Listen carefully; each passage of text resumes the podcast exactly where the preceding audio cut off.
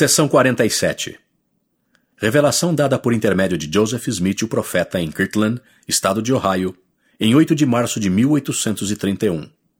História da Igreja, volume 1, página 166. Antes dessa data, Oliver Cowdery havia sido historiador e registrador da Igreja.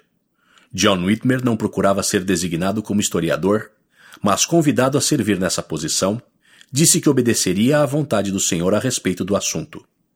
Ele já havia servido como secretário do profeta, fazendo o registro de muitas revelações recebidas na região de Fayette, estado de Nova York.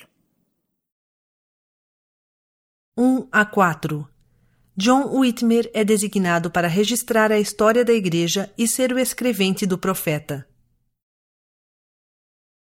Eis que me é conveniente que meu servo John escreva e conserve uma história regular e assista-te, meu servo Joseph, na transcrição de todas as coisas que te serão dadas, até que ele seja chamado para outros deveres.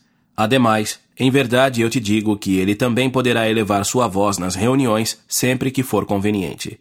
E também te digo que ele será encarregado de continuamente fazer o registro e escrever a história da igreja, pois Oliver Cowdery designei para outro ofício.